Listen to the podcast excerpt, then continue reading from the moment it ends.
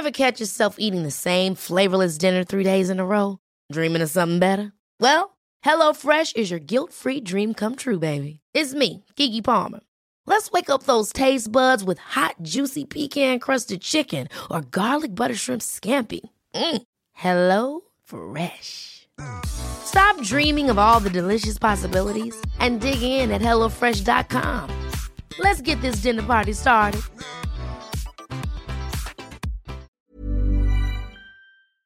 Hormoner är en naturlig och livsnödvändig del av kroppen. Ändå finns det en stor okunskap kring hormoner och vi märker att många inte känner till hur menscykeln eller olika preventivmetoder fungerar. Den här okunskapen kan skapa en rädsla för hormonbehandlingar eller hormonella preventivmetoder och också göra det svårt att veta om och när man ska söka vård för mensrelaterade besvär. Hormoner diskuteras ofta i media, men ibland saknas en vetenskaplig grund för informationen och osanningar och myter sprids och får fäste. Vi på Babys podcast tror att kunskap kring kroppen och dess funktioner bidrar till en stärkt självbild och ett ökat välmående hos kvinnor. Det är ju just därför vi gör den här podden. Kunskap är makt helt enkelt. Därför vill vi tipsa om en hemsida där du kan få den vetenskapligt grundade fakta du behöver och förtjänar. Hormonguiden.se är ett initiativ av Gedeon Richter och är en hemsida framtagen i syfte att öka kvinnors kunskap om hormoner. Som barnmorska och gynekolog gillar vi verkligen den tydliga informationen med bra bilder, strukturerad genomgång av menscykeln och preventivmedel. Gör dig själv en tjänst och skaffa dig mer kunskap om din kropp och dina hormoner. Besök hormonguiden.se.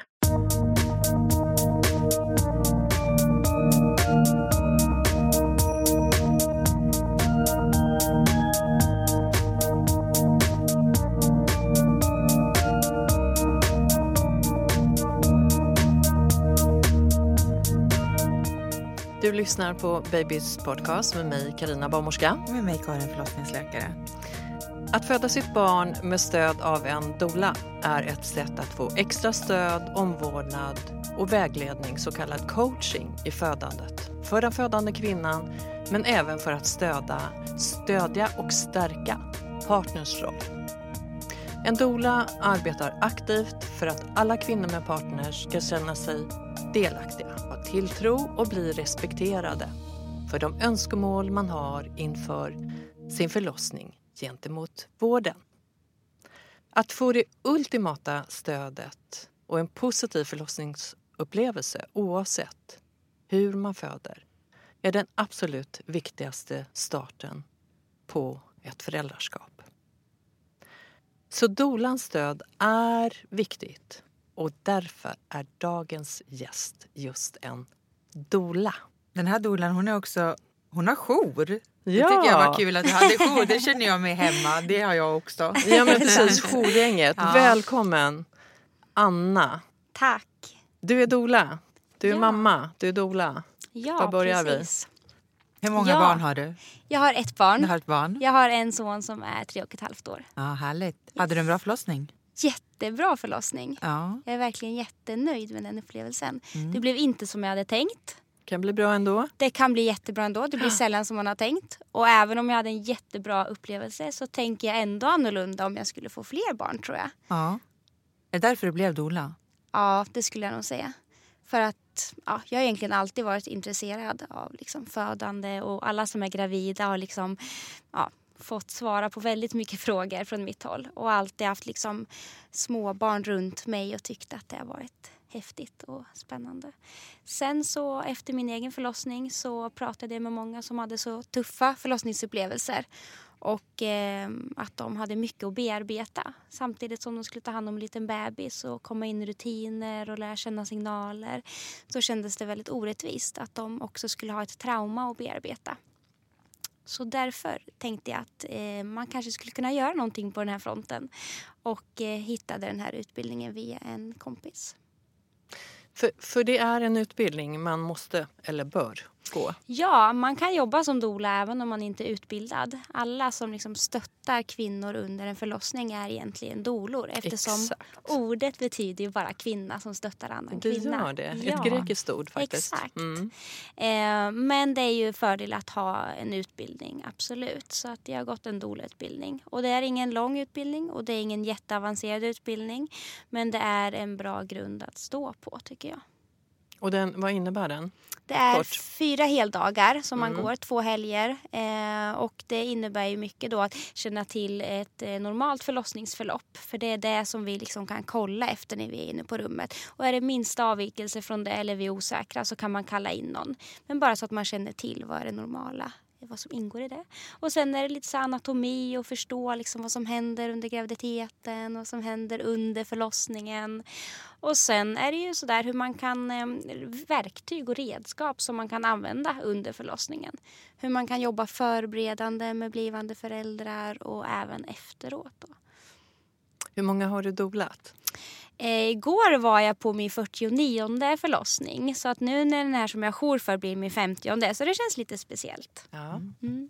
Magisk siffra 50. Ja, exakt. Jag har hört att det är så många man behöver gå liksom, vara med på för att få sin barnmorske. Eh, sitt, eh, vad är det, ett Ja, precis. diplom? Ja, vi är med på 50 födslar. Ja, Och eh, ja, det Just krävs lite mer än 50 födslar dock. Men, ja. så, ja, men det, Ja. det stämmer. Mm. Eh, 50 snart Mm. och många fler. Och de här Mm. 50, de, eller 49 då som det Mm. är idag, eh, under tre år eller vad Ja. handlar det om? Två år? Jag började när min son var tio månader. Så Mm. att, eh, ja. Då gick du utbildningen. ja, precis. Och började doula samtidigt som jag gick utbildningen. Och du fick jobb direkt? Ja, Eller vad kallar man det? Jobb, uppdrag? ja uppdrag. Uppdrag. Ja, eller Mm. jobb. Eh, ja, jag fick tre uppdrag innan jag var färdig med utbildningen. Och det är de tre man gärna ska ha för att eh, sedan kunna gå vidare och bli certifierad doula. För utbildningen gör att man blir diplomerad doula. Och sen är det lite fler krav för att man ska liksom, eh, få ett certifikat också. Mm. Ehm, och jag var lite osäker på hur man skulle få jobb. För att jag hade ju aldrig hört om någon som hade doula. Och jag hade inte hört det när jag själv födde. För då hade jag velat ha en doula. Även om jag hade en, en bra upplevelse och bra stöd.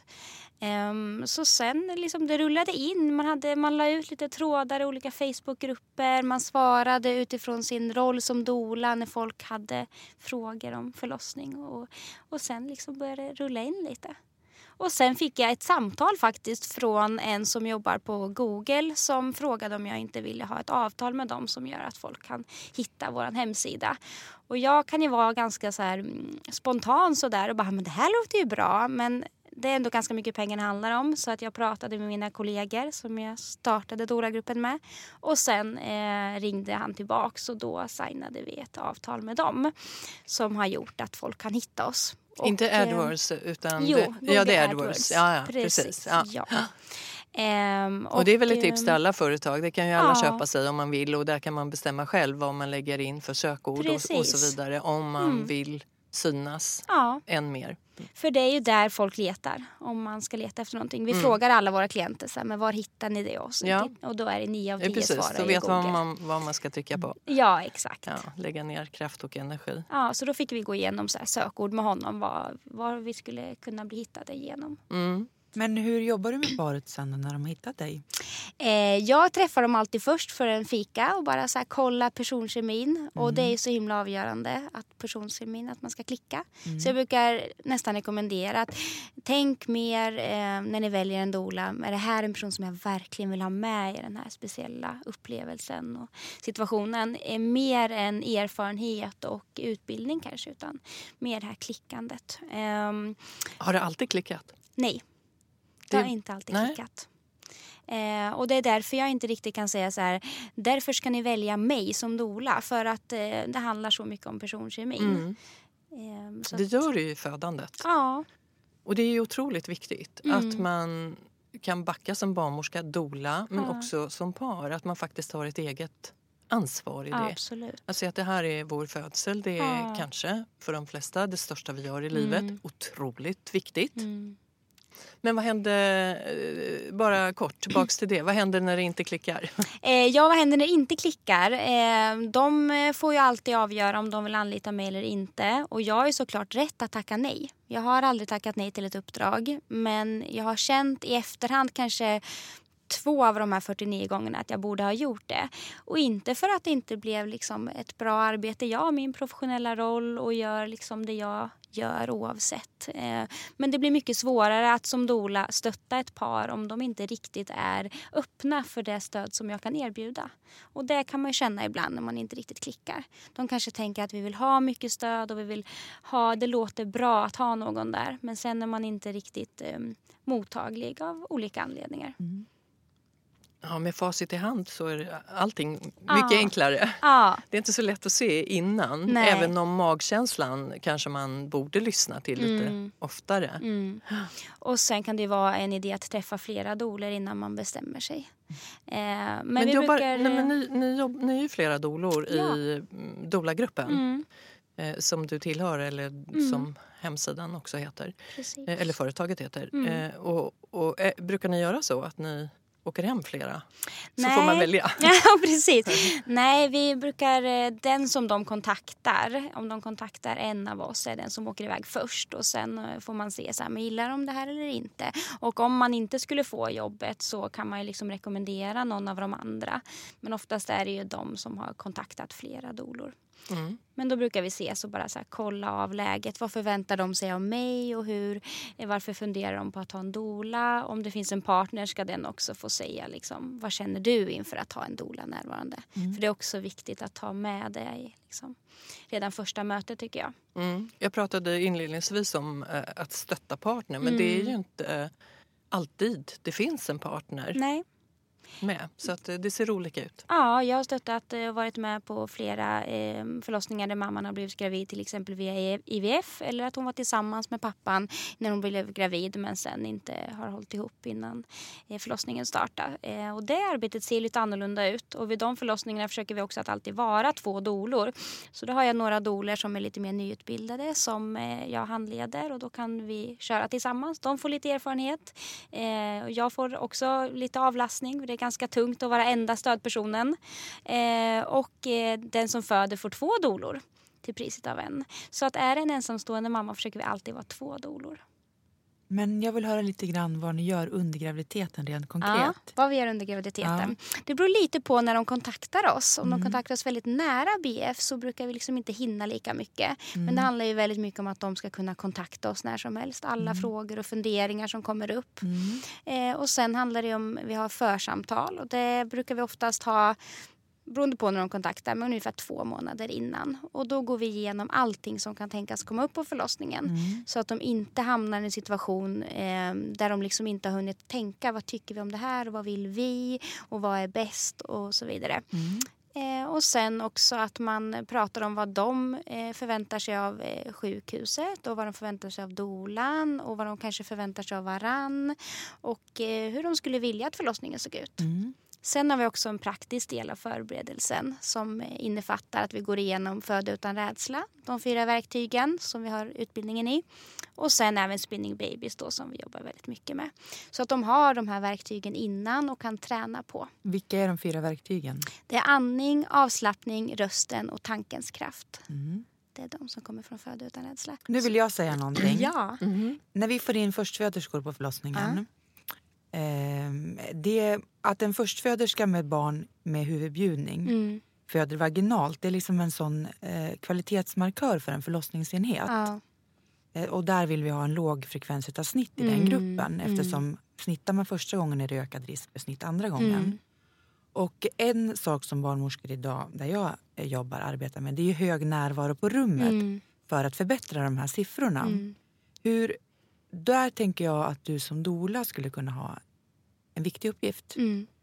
Kan du prata lite om det, om närvaro på rummet? Ja, det finns ju någon, eh, en sak som kallas för doula-effekten och då har man sett att eh, dolers närvaro kan minska antalet kejsarsnitt till exempel. Det är en av de sakerna som man har hittat i de här eh, undersökningarna. Så närvaro på rummet absolut. Eh, framförallt för att trygghet, vi, alla som jobbar med födande vet att trygghet är en förutsättning för att kvinnan ska känna att hon kan föda sitt barn. Så absolut det här med närvaro på rummet. Och för mig handlar det väldigt mycket om att eh, våga se utanför strukturer och rutiner och vad man själv tycker om olika saker. Även om man varit med, säg att man har varit med på 500 förlossningar så kan man inte jämföra de olika förlossningarna med varandra och så här, ja men det här har jag sett innan, då kanske det blir ungefär så här, utan det måste man sudda ut. Man kan ha det som en grund att stå på och ta hjälp av i situationer, men att också se den här kvinnan och eventuella partner, var befinner de sig, både mentalt och i förlossningsförloppet? Så att man kan stänga ute allting som är eh, utanför det. Är du inne på rummet hela tiden hos paret? Ja, i princip. Mm. Och kommer du, möter du dem på förlossningen eller möter du dem i hemmet? Eh, det är lite olika. Vi har jobbat ganska mycket att vi möts först på sjukhuset. Mm. Eh, och det är framförallt att vi har ett avtal som säger att vi har rätt att bli avbytta efter 12 timmar. Det är inte alltid vi blir så. Ibland är vi där ett och ett halvt dygn om vi har möjlighet. Men eh, vi måste ha någon slags gräns som vi kan förhålla oss till. Mm. Och då kan man tänka att man sparar lite på sin dola tills man verkligen behöver henne. Så Mm. när man ändå känner att ah, men det funkar att vara hemma, då jobbar man hemma med sin stödperson eller partner. Mm. Eh, och så möts man på sjukhuset. Men nu har jag mer och mer märkt att det är ganska bra att mötas hemma för då kan vi korta tiden som vi är på sjukhuset. Mm. Utan då jobbar vi på tillsammans. Det är ganska många som ändå önskar att vara hemma så länge som möjligt. Bara man har stöd. Om man, och sen känner man kanske att man åker in som ett team också. Nu har vi jobbat ihop oss, nu funkar det här. Vi har kanske rutiner för att hantera verkarbetet när vi sitter i taxin till exempel. Eh, men också att vi dolar väldigt mycket över telefon under latensfasen. Och det tycker jag kan vara helt fantastiskt, göra jättestor skillnad. Man kan prata med en mamma som har liksom panik och hyperventilerar. Tio minuter senare så hör man henne inte överhuvudtaget i telefonen. Så kan man ringa till sin doula liksom var femte minut under latensfasen om man skulle vilja. Jag har ju ett helt, eh, eller ganska många bebisar bakom mig Mm. och några framför mig förhoppningsvis. Eh, Några tusen faktiskt Mm. som jag har varit med om Häftigt. under födseln. Ja, det är fantastiskt. Ja. Jag håller med dig. Det är unikt Mm. varje gång. Men jag ser ju också att det finns par som vill faktiskt arbeta tillsammans Mm. utan att bli störda. Mm. Eh, tror du att man har sökt en dola för att man vill ha en dola där? Så måste det väl kanske vara hela tiden. Mm. Och de paren som vill vara själva, de kanske har avstått från det. Ja, det skulle jag nog säga. Sen kan det vara enstaka gånger som eh, par har kontaktat mig och sagt att vi vill ändå kunna känna att vi eh, kan säga att eh, vi vill vara själva lite och sådär. Eh, de här paren har aldrig sagt det under förlossningen utan när man är där så kan man nästan inte ha för mycket stöd. Man kan ha den tanken innan men dolans uppgift är ju också att man ska få känna att man är i sin bubbla med sin eventuella partner. Och ser jag att ah, men den här rutinen fungerar som de håller på med, självklart backar jag. Och, Så eh, viktigt. Ja, Att man ser det unika fallet, eller fallet, Mm. det, det unika paret. mm. Eller kvinnan. ja, Det kan ju vara en ensam kvinna som också behöver eh, Ja. gå in i sig själv och vara absolut. med sig själv bara. Ja, Så där har vi ju ett jätteansvar. ja. Eh, vi alla som är runt födande. Mm, Att se det här, att backa mm. Också. Exakt. Ja. Och jag brukar stötta väldigt mycket i att man ska hitta rutiner för att hantera verkarna. Och känner man att ja, men nu har vi en rutin, varje gång verk kommer så gör vi så här. Och så får Vad de kan det vara på. till exempel? Det kan vara till exempel eh, höftpress. Det kan vara att man har ett mantra som man upprepar. Att man viskar det i kvinnans öra under hela verken. Det kan vara strykningar över ryggen. Det kan vara att man gungar när man står som i att man dansar tryckare. Olika sådana saker. Eh, och sen när man märker utifrån att ah, nu börjar det bli intensivare. Nu märker man att kvinnan höjer sina axlar. Hon låter mer. Eh, man kan på, med olika, olika tecken liksom läsa av att okej, nu är det mer intensivt. Då kanske vi behöver ändra rutinen och lägga in en ny. Och då kommer jag in igen och föreslår. Och då kan man ju alltid liksom tacka ja och nej. Och jag brukar också säga att man kan säga åt sin doula att gå ut ur rummet. Det har aldrig någonsin hänt för att man känner av när man ska backa. Och gör man inte det så kanske man inte riktigt ska jobba så för att det är ju som du säger väldigt viktigt. Ja, det är väldigt viktigt och ibland Mm. så kanske man överarbetar. Att Ja. man gör för mycket för att man tror att det är precis det de Ja. behöver. I själva verket så behöver de ett stöd. Någon som är där, kanske hela tiden Mm. eller i perioder. Mm. Och har man valt en doula som man verkligen vill ha med i den här situationen eh, som är väldigt speciell då eh, vill man förhoppningsvis att hon ska vara i rummet även om hon bara sitter på en stol i ett hörn. Att så här, oh, men det är skönt att någon är här. En livlina. Ja, precis.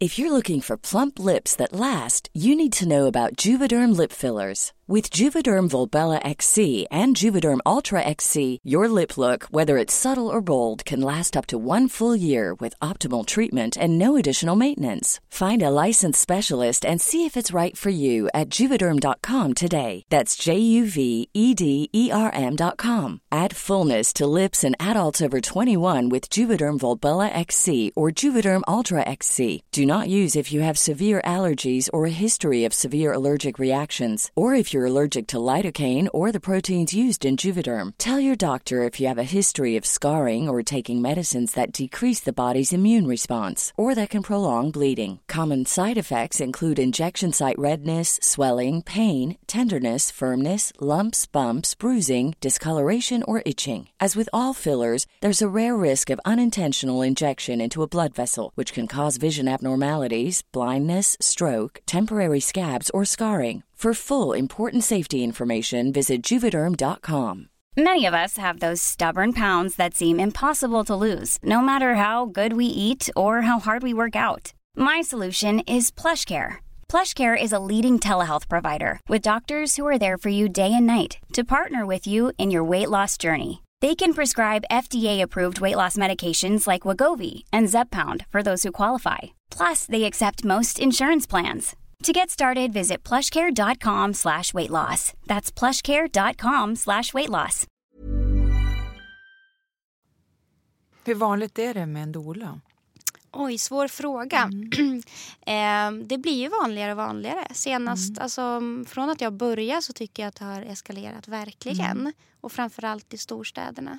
Ja, Men jag kan inte säga hur vanligt liksom, procentuellt. nej, inte jag heller. Kan Nej. du tycka Carina? Ja, eh, nej, jag har absolut ingen procentsats på det. Men jag kan bara se att jag har sett två doler i hela mitt liv. Ja, Så att det är inte många. nej. Och vad kan man säga om det? Att det är för få? Ja. Att fler kanske behöver? Varför behöver fler? Jag tror att det är många frågor som vi behöver ställa oss. Jag, säger, jag, jag tycker det är ett fantastiskt stöd. Mm. Idag så ser ju vården ut kanske inte riktigt som när jag började. Nej. Med närvaro och så vidare. Interventioner pratar vi om. Mm. Och där kan ni ju göra skillnad Mm. också. Men det är ju faktiskt så idag att eh, en barnmorska har två stycken mammor i verkarbete Ja. samtidigt. Ja. Så att hon skulle kunna vara 45 minuter per timme inne hos Mm. Båda de mammorna. Det är ju en matematisk omöjlighet. Ja, Mm. faktiskt. Så är det ju. Det. Nej, det, går, det går ju inte ihop sig. Nej, jag tror att det många barnmorskor valde att bli just barnmorska för att man ville vara det här mentala stödet och stötta de som ska bli föräldrar. Och sen har olika liksom, saker i vårt samhälle och i liksom, sjukhusmiljöerna format att det ser ut så här istället. Så så länge det inte finns en barnmorska per födande så kommer ju doula att behövas. Och Och troligtvis kanske även ändå. efter då. Ja. För att det är ju inte det ena eller det andra. Eh, Barnmorskan kan du kanske inte ersätta så. Men, Nej, men jag tycker inte. absolut inte att vi ska ta bort det här som vi eh, sen urminnes tider har haft Mm. av en anledning. kanske inte fanns så mycket utbildning då men det var ju precis som vi sa inledningsvis. Det var ju den här stödkvinnan eller Mm. mamman eller eh, den här kvinnan som hade varit med och fött Mm. många barn själv eller stöttat födande. Så det finns ju av en anledning att vi behöver den återigen, tryggheten. Mm. För tryggheten gör oss ju mer avslappnade. Och avslappningen vet vi ju, den, den gör oss, det gör ju att hela kroppen föder Precis. lättare.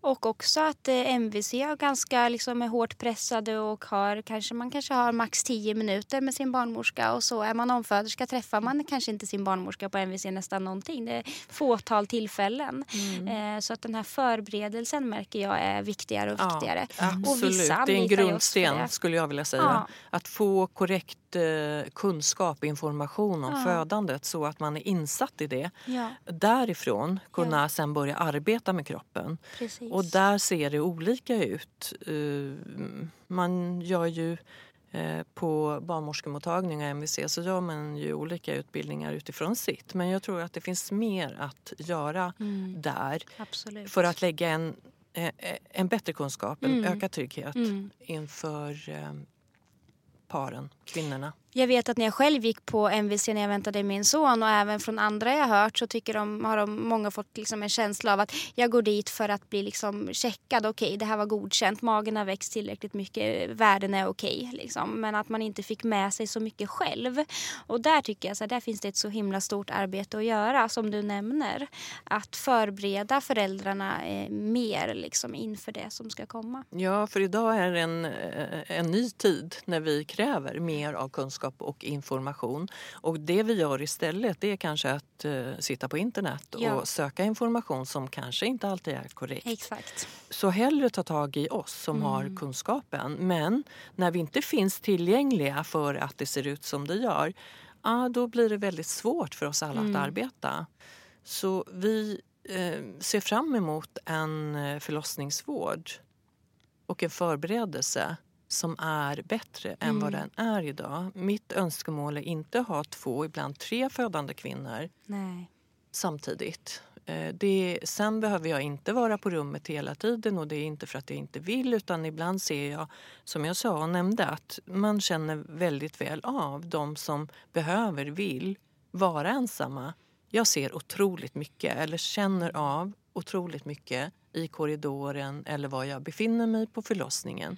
Min närvaro är inte absolut närvaron inne på det här rummet utan att jag finns tillgänglig och känner av. Det är mm. kanske allra, allra viktigaste. Ja, absolut. absolut. Men nu måste jag fråga en helt annan sak på förlossningen. Om det blir snitt, mm. vad gör du då? Ja, menar du planerat eller akut? Akut. akut.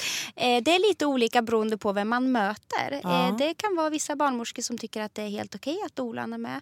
Och så kan det vara barnmorskor eller läkare som eh, puttar bort den, eh, verkligen fysiskt. Så att eh, jag har varit med på både flera planerade och flera akuta. Men eh, det är inte alltid att man blir tillåten att följa med.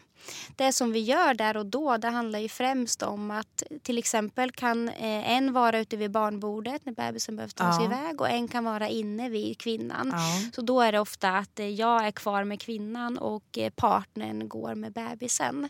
Mm. Eh, så att kvinnan inte känner att hon ska ligga där själv och är rädd och orolig och vet inte vad som händer. Och då mm. jobbar vi med de här verktygen som vi gör under förlossningen mm. också. Med avslappning och andning och tankens kraft framför allt.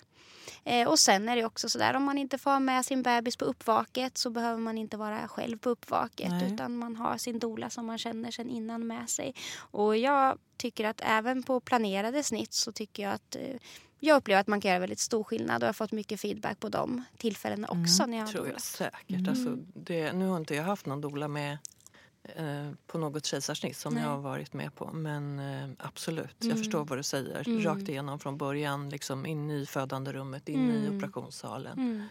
Eh, inne på eftervården, mm. uppe på BB. Ja.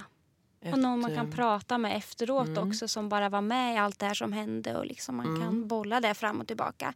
I planerade snitt handlar det ju mer om att man är med på eh, församtal med operationsläkaren ofta och pratar så att de känner att okej okay, men vi förstår det som ges till oss. Att man kan liksom, eh, ställa frågor till läkaren som de kanske inte riktigt förstår att de behöver ställa och så har de mer med sig från det mötet efteråt. Men vad skulle det kunna vara, Anna? Eh, vad, är det, vad är det de förstår, inte förstår att de ja, ska fråga om? Ja, men det kan vara till exempel att man har ju... Det finns ju möjlighet att ta med moderkakan till exempel mm. direkt och fortsätta eh, ha, låta den pulsera mm. så att man har sen eh, avnavling och optimal avnavling. Eh, så att man inte bara väntar de här tre tre till fem minuter utan man även tar med den.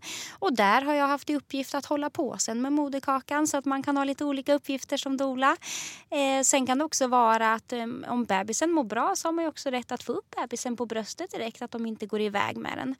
Eh, så det kan vara sådana grejer som man pratar om med operationsläkaren. Och vi har fått så mycket konstiga blickar och kommentarer men det är bara att fortsätta eh, kriga för att de ska få känna att de eh, ändå har någonting att bestämma över även om det är en kejsarfödsel och inte att de föder vaginalt. Vi, föd, vi föder på två sätt och det finns inga misslyckanden. Nej, precis. Och så kan det vara att man vill ha sin egen musik i operationssalen till exempel. Också, precis. Eller att man inte vill ha ehm, typ att eh, läkarna pratar om eh, golf och eh, semesterminnen för det har jag upplevt ett flertal tillfällen. Så att man, man känner att det finns en respekt för även mm. om man föder med kejsarsnitt. Det finns mycket man kan liksom... göra faktiskt. Jag har flera mm. par under åren som som vet att de har ett planerat snitt mm. och, och, för att maximera att de får en bra upplevelse och blir respekterade. Så vi pratat igenom många saker. Musiken är bland annat. Mm. De har mm. gjort sin lista med musik som de har lyssnat på. Mm. Känner sig trygga mm. i det. Sen, sen vet jag vad Karin ska säga. Jag säger det innan dig. Vi har att eh, se till dem, eh, till det medicinska hela mm. tiden. Om det finns några risker med någonting så mm. måste vi ju utgå ifrån Absolut. det. Och så jobbar vi alltid. Skulle du inte säga det Karin? Jo, jag skulle säga det. Ja.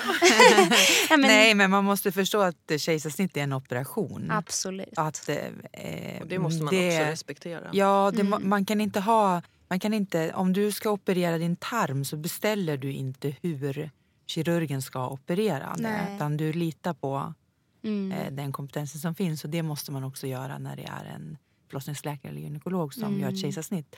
Sen försöker vi ju alltid praktisera sen avnavling även vid snitt. Mm. Men blöder det mycket då mm. måste man ju stoppa blödningen. Ja, självklart. Det är mycket värt. Ah. Mm. Ja men självklart och så jobbar vi alltid både under en vaginal förlossning och under en kejsarfödsel. Att mm. Alla de här grejerna är ju så länge det är medicinskt säkert. Mm. Sen har vi i många fall sett att det är nyanser i det här och beroende på vad man som liksom personal på sjukhuset, hur lugn och trygg man känner sig att det här kommer att gå bra, vi känner igen de här signalerna. Eh, och så kan man också överföra det på de som föder istället för att stressa upp sig kring grejer eller bara direkt stänga av när saker inte är som det alltid brukar vara. Utan att så här, okej, okay, men så här brukar inte vi göra, men funkar det här? Kan vi möta de här behoven och ändå ha en medicinskt säker vård? Blir du språkrör? Verkligen.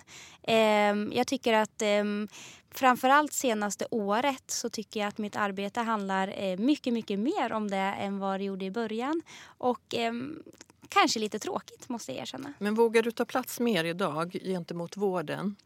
Ja, ja. absolut. Vad är det du krigar mest för? Är det sen avnavling? Eh, jag krigar mest för, ja jag skulle nog säga att jag är navelsträngsvakt från att eh, bebisen har kommit ut. Eh, mm. Så det krigar vi mycket för, att det inte ska eh, klampas och klippas och dras och eh, kännas och klämmas och så. Eh, så det är en sån sak som vi krigar väldigt mycket för, ja. Men är det många du behöver kriga med ja. vad gäller det? Nästan varje gång. Mm. Nästan varje gång. Sen är det lite olika mellan sjukhusen och det är lite så vad det är för liksom, eh, policy. policy och avdelnings, vad ska man säga, eh, kultur. Mm. Mm. Mm. Men sen handlar det också om så att eh, man kanske inte vill göra vaginala undersökningar varannan timme men man tror att man måste för att man blir talad till som att nu ska vi göra det här. Och jag är alltid så här stöttande i att man ska prata mer som att så här, vi föreslår och vi rekommenderar och vad tror ni om att? Liksom att man har den ingången med eh, de som ska föda. Mm. Och, eh, så där mycket att prata om det innan så att mm. man har tagit lite så här okej okay, men tror jag att jag kommer vilja att de gör undersökningar varannan timme? Är man inne i en jättebra flow och känner att det skulle störa mig jag har även varit med flertal tillfällen när kvinnan har stängt sig lite efter varje undersökning för att det var så smärtsamt för henne. Mm. Nej, men där, där har vi ju en väldigt stor uppgift mm. eh, att se till vad, vad och när och hur gör vi saker och ting. Mm. Att vi kan fråga när och om det är okej. För det är mm. väldigt många gånger som vi faktiskt kan göra det istället för att bara göra. Så nu mm. måste jag eller nu ska vi. Ja. Vi har ett ansvar där och, och, det handlar ju om den här totala respekten mm. för paret kvinnan. Som är otroligt viktig och den kan ju du värna än mer. Men Mm. jag tänkte fråga Anna, vilket hot är jag som barnmorska? Eller vi som barnmorskor för dig? Eh, jag ser absolut inte barnmorskor som ett hot. Jag tycker att samarbeta med barnmorskor är helt fantastiskt. Jag känner jättemånga barnmorskor och många som är både doulor och barnmorskor.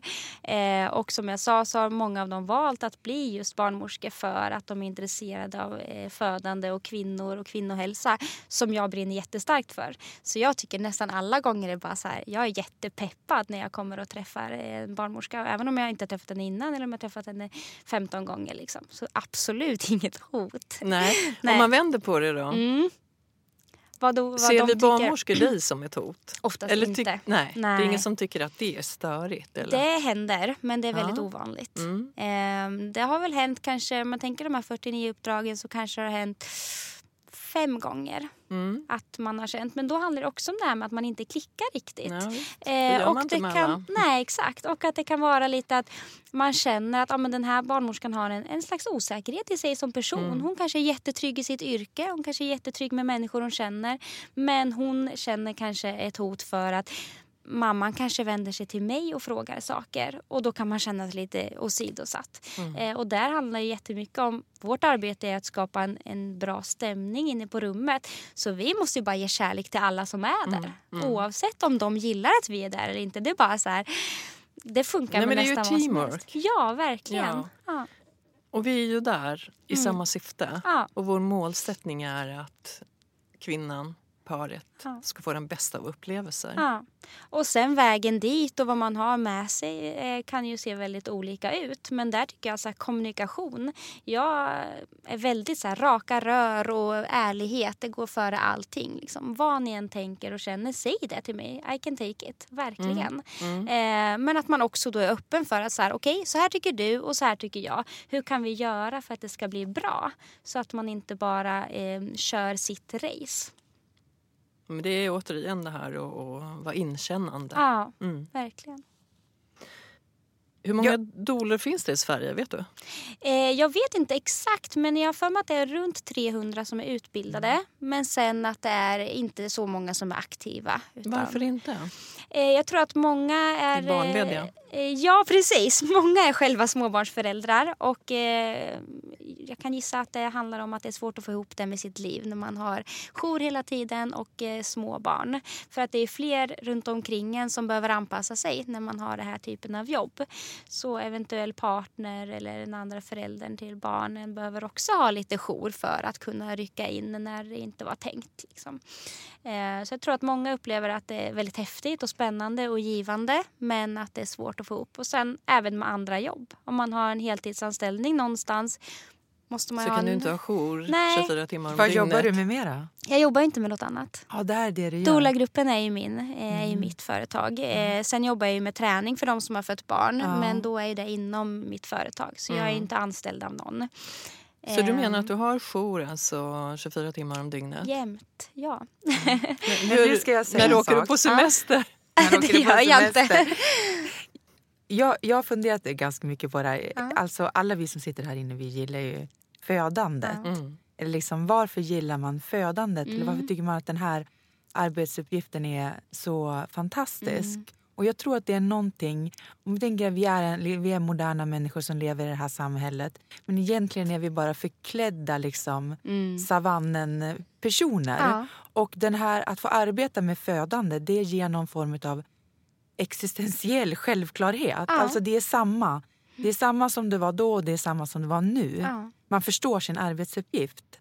Så det, det är för en, någon, liksom, ja, men varför ska du jobba med det där? Det är så jobbigt och nätter och hit och dit. Mm. Men det gör ingenting. Nej. Det Jag övervinner. Det, det blir någonstans liksom... Eh, det är också en egoistisk handling för Ja. att man, det är härligt. Ja. Mm. Sen gör vi ju det på ytterligheterna, jag med kniven och Ja. klockan.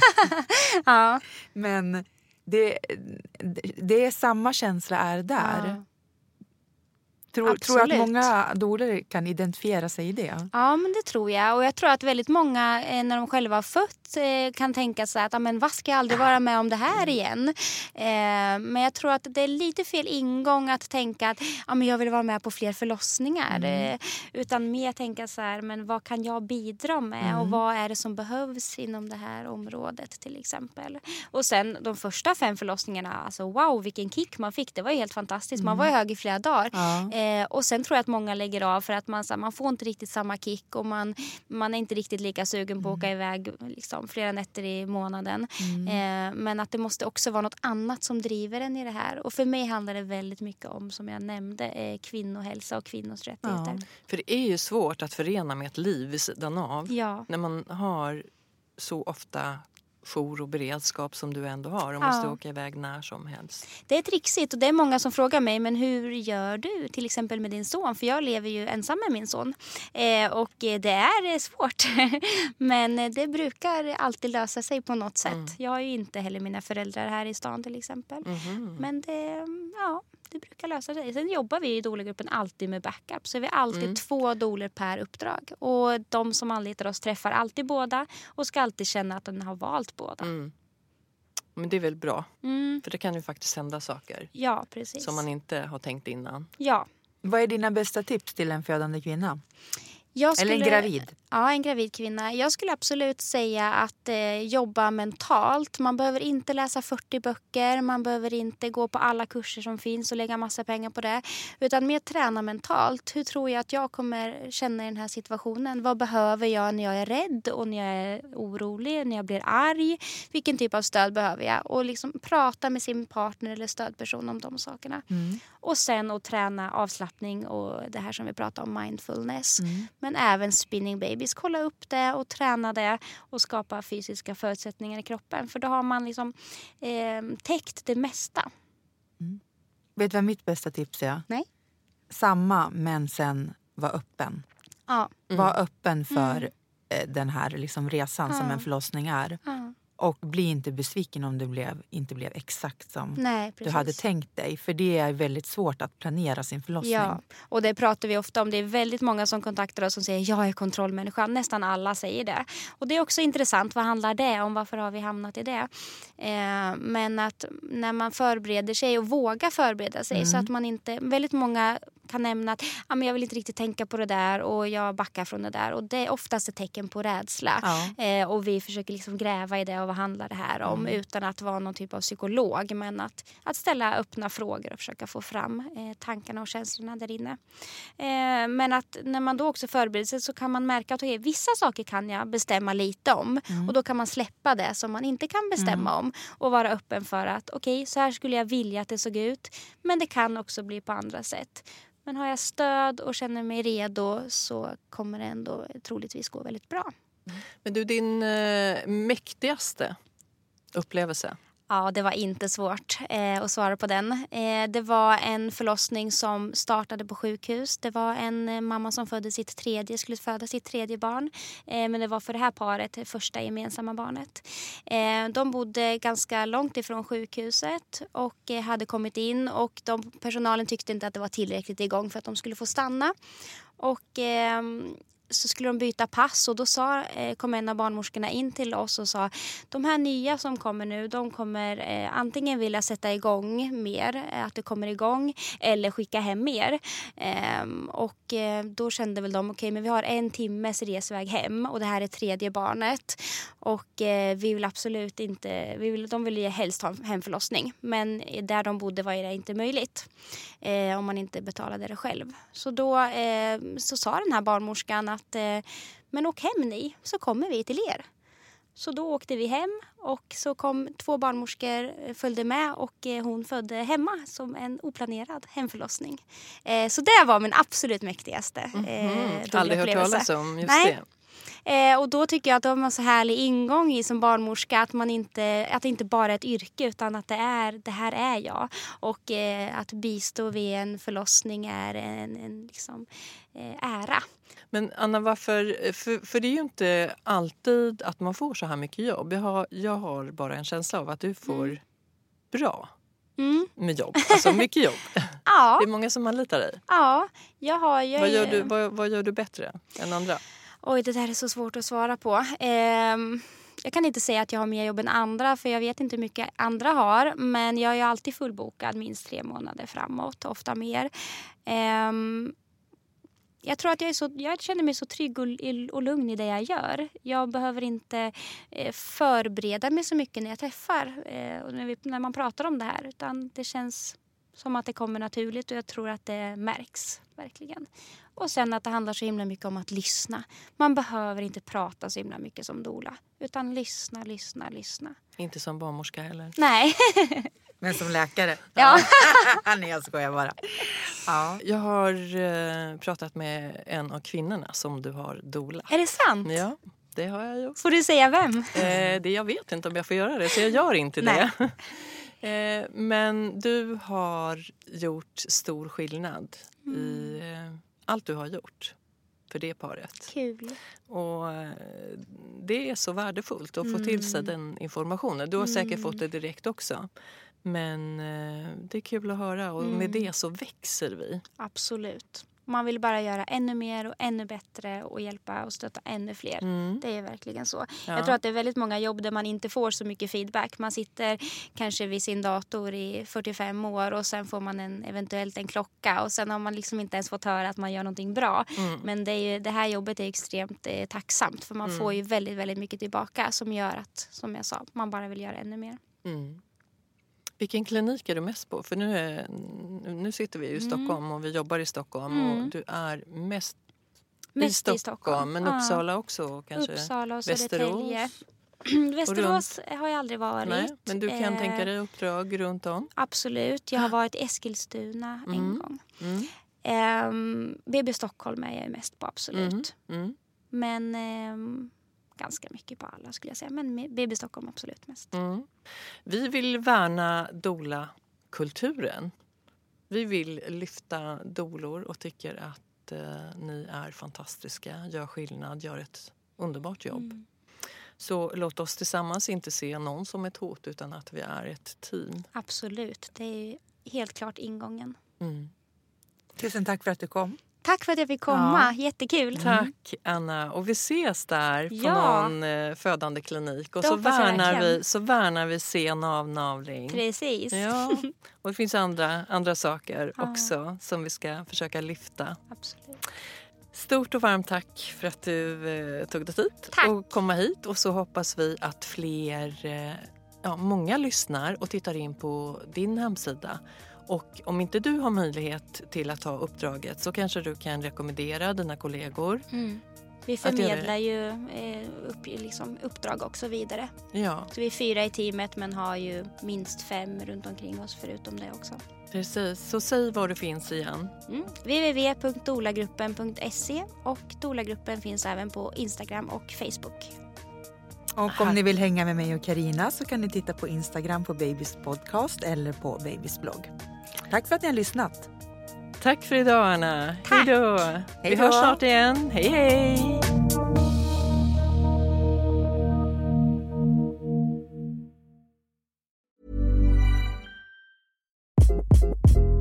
Hi, this is Craig Robinson from Ways to Win, and support for this podcast comes from Invesco QQQ. The future isn't scary, not realizing its potential, however, could be.